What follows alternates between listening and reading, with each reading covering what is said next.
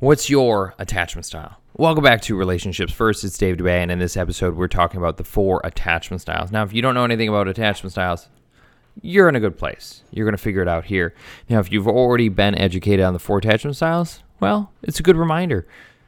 So, what we're going to talk about today is obviously the four attachment styles. But one thing I want to note before going into it is that we're humans. We evolve, we change, we go through you know, stressful times and non stressful times. And sometimes in between those, our attachment styles might be modified. For example, if you're going through a stress at home or like maybe your family, it might affect your relationship in a negative way with your attachment style. Or you might learn something from something else, which then changes your outlook on your relationship and your attachment style changes. So just know that we're able to change and it's one of the best reasons why you should pay attention to this. Because, hey, if you don't know what your attachment style is and you listen to this and you're like, oh boy, that actually kind of sounds like me, maybe I should work on some things. That's great then. Or you just left a relationship and you're looking at getting a new one, you're seeing someone. Maybe the understanding that you gain from this is going to tell you whether or not that that person is worth committing to or not. Or before you commit to them, you set up boundaries so you can communicate these types of issues with them and they can overcome them before your relationship gets very serious, that is. So, some things to note. And the other thing, too, is I'm going to talk about, you know, what are some of the ways that you can figure this stuff out, right? Like what their attachment style might be before making that commitment. Obviously, going through them and talking about them will let you in on that. But there are other signs and things that you can look for to help out with that. So let's talk about the first of the four attachment styles. It's the secure attachment style. Secure, what does that say? means that the person's secure with themselves, they're secure with their communications. Typically, this individual has a high sense of both self worth as well as emotional intelligence. They know who they are enough to allow freedom in the relationship to occur, meaning I don't need to know everything you're doing and when you're doing it and the times that you're doing it in order for you to sustain a good relationship with me. So I'll let you go hang out with your friends and I'm going to go hang out with my friends. So you have your space, I have my space. And if there's problems, I'll communicate those.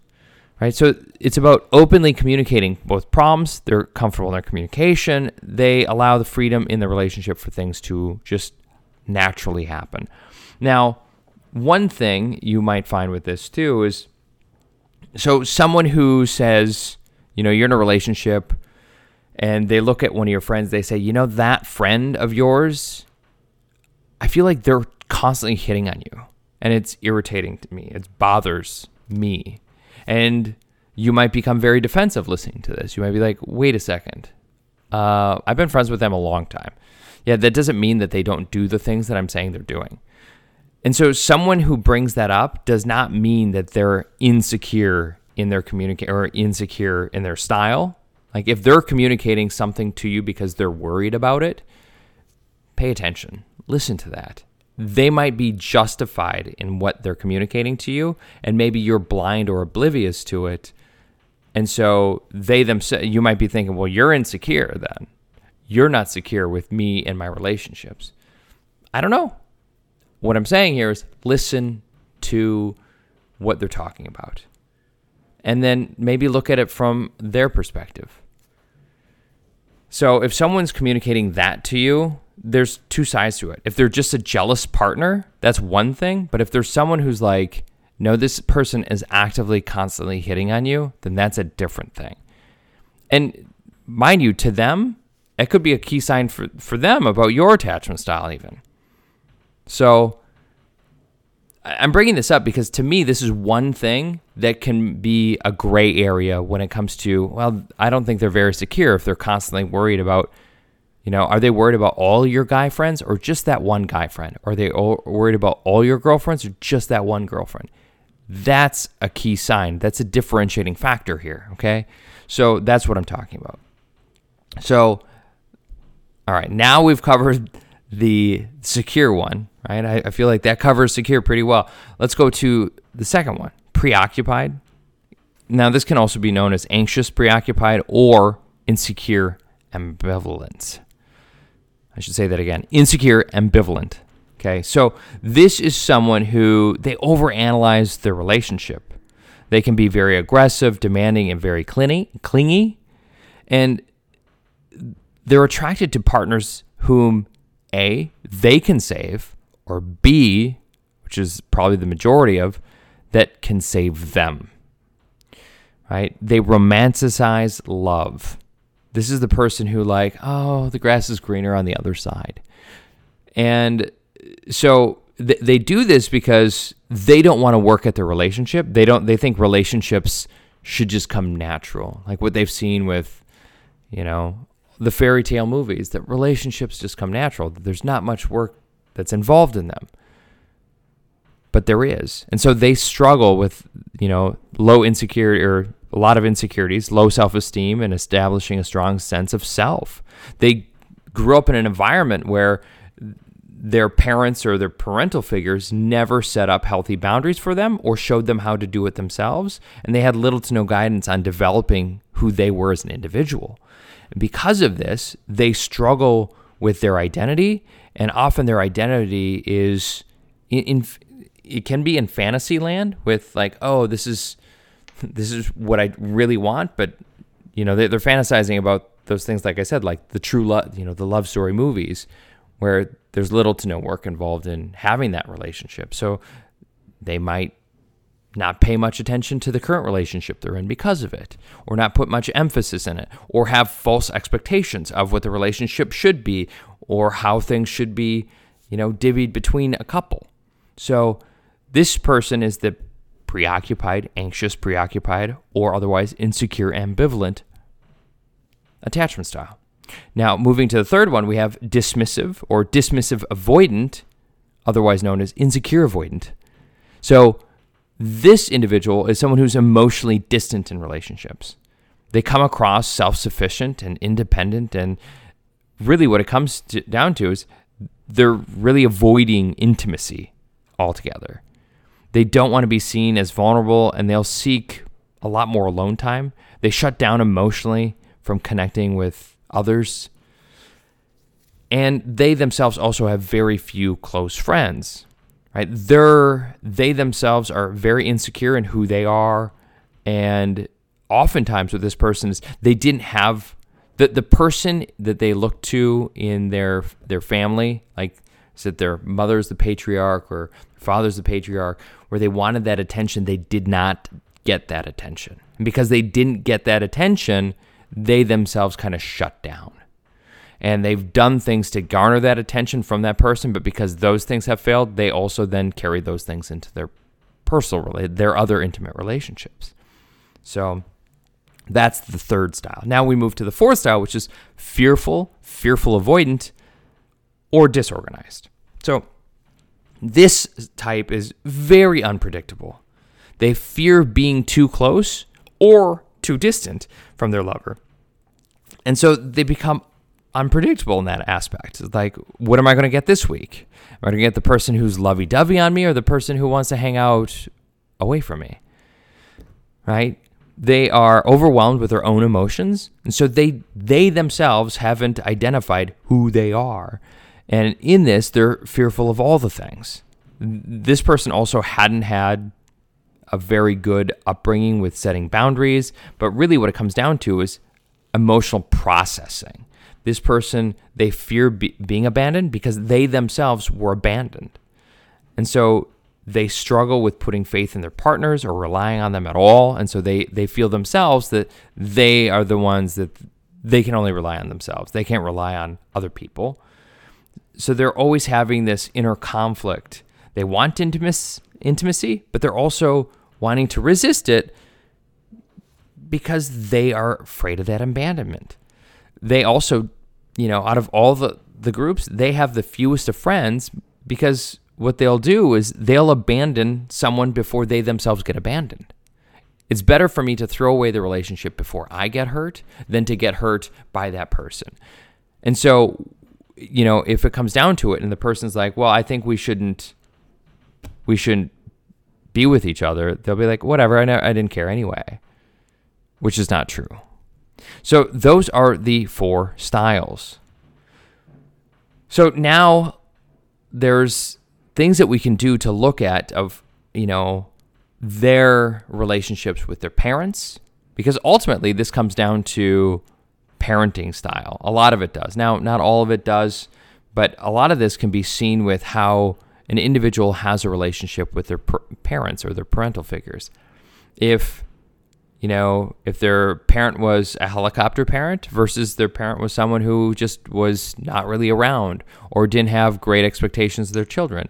By looking at these, you'll see the type of person that they're creating, right? So the child and their parent kind of have a, a mirror reflection of each other. So when you're looking at someone who, uh, you know, a parent who helps their child with emotional regulation, right? They help their child process their emotions, or there's someone who says to their child, so if if you're with them and the parent is saying to them, "You're always so, you know, so this or so that," like you're so critical of things. Well, are they critical of things because they were critical of things? Are they placing blame on the child for something the parent is doing.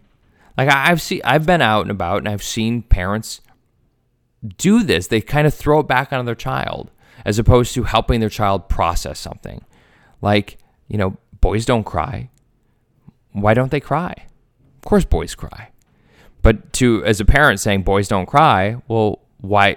There's no justification for it. They're just telling them to grow up and not deal with your emotions right? So if you see that, if the parent is like that, then you know that there's going to be a problem with that person processing their emotions. You know, so what are what other relationships do they have? And do you see them interacting with those individuals will teach you a lot about that person's attachment style, but especially how they're treated by their parents. How their parents treat their children, I think, has a lot to do with how you're going to see whether or not that person is a good, suitable partner for you. Another thing I should add here is going to be their par- their parents and how they deal with. And so, like, if you're looking at yourself, even right, what were your parents' response to your failures or your successes? And what kind of love did they communicate to their children? Right? So if the love was conditional, an example of conditional love is like, if you do this, then I'll love you. Right? So there's this expectation of do this for me and and I'll love you and I'll give you love. And there's this other side of that too where the love is just there. It's just conditional or unconditional rather, where that, that love is always present like the child gets up to do something or for their parent and they never had to do it. They just decided to do it for their parent. That shows unconditional love. The responses to failures and successes. So, you know, the child shows up and they had a bad day at school and and so school is punishing them and the parent just punishes their child without understanding the situation or trying to garner that information from their child to decide whether or not that punishment was just from the school or not. But really collecting 100% or as much of that information as possible. Like here i read the note from school and how am i'm going to treat you my child based on what i'm receiving here? Do i collect more information from my child say hey what actually happened? Do i call the school and ask them hey can I talk to the other children or can I talk to the other children's parents to find out if this is what happened and create their own context for it before deciding what punishment must be, you know, taken for their own child. Like there, there's a lot of these aspects that build up who we are as individuals when we get older, you know. So as an adult going home to visit your parents, do the parents do the conditional love then too? You'll see this. So if you go visit someone that you're seeing and you see them interacting with their parents, you should be able to discern some of these aspects, right? How, do they give unconditional love? Is there is there some weird expectations that the parents have of their children that is, you know, it might not be said, but it's it's definitely felt? Is there a, a discourse there or is there there not? Like you have to discern that for yourself in the moments and then obviously you have if they're if you're dating them, you can ask them questions about their family. You can ask them questions about how they were brought up. You can ask them these questions and discern from their answers a how they feel about their parents, why they feel the way they feel about their parents, and what those relationships are like. You can ask them about their past intimate relationships as well. What were they like? Why did they break up? Now, sometimes that might be a touchy subject, and maybe you don't want to breach that, especially if you're a person who's fairly secure in your attachment style. Sometimes their past relationships have little bearing to where you are now. And so sometimes bringing those questions up or having those interactions isn't necessary, but sometimes it is. Like if you're if you're getting really serious and you want to take this to the next level, you want to get married to them, those are going to be serious questions to ask, especially if they were married. Right? You're going to want to know about those types of things. What happened? Why did it end? What you know, was it a financial thing? Was it an emotional thing? Were they abusive? What is that, right? And that also carries into where you're at right now with them. So there's a lot of things to discern from interacting with someone what their attachment styles are so then you can have a healthy relationship going forward with obviously with yourself and with your partner. With that being said, I'm David Dubay with Relationships First. If you'd like to join our private community, you can do that at relationships-first.com. If you'd like a one-on-one consult with yours truly, you can also go to relationships-first.com and you can sign up there for a one-on-one consult with yours truly. If you do us a favor and subscribe and let other people know about us, rate us, let us know how we're doing which also lets the world know that we're a good podcast and that people should listen. With that being said, I'll catch you on the next episode. Take care.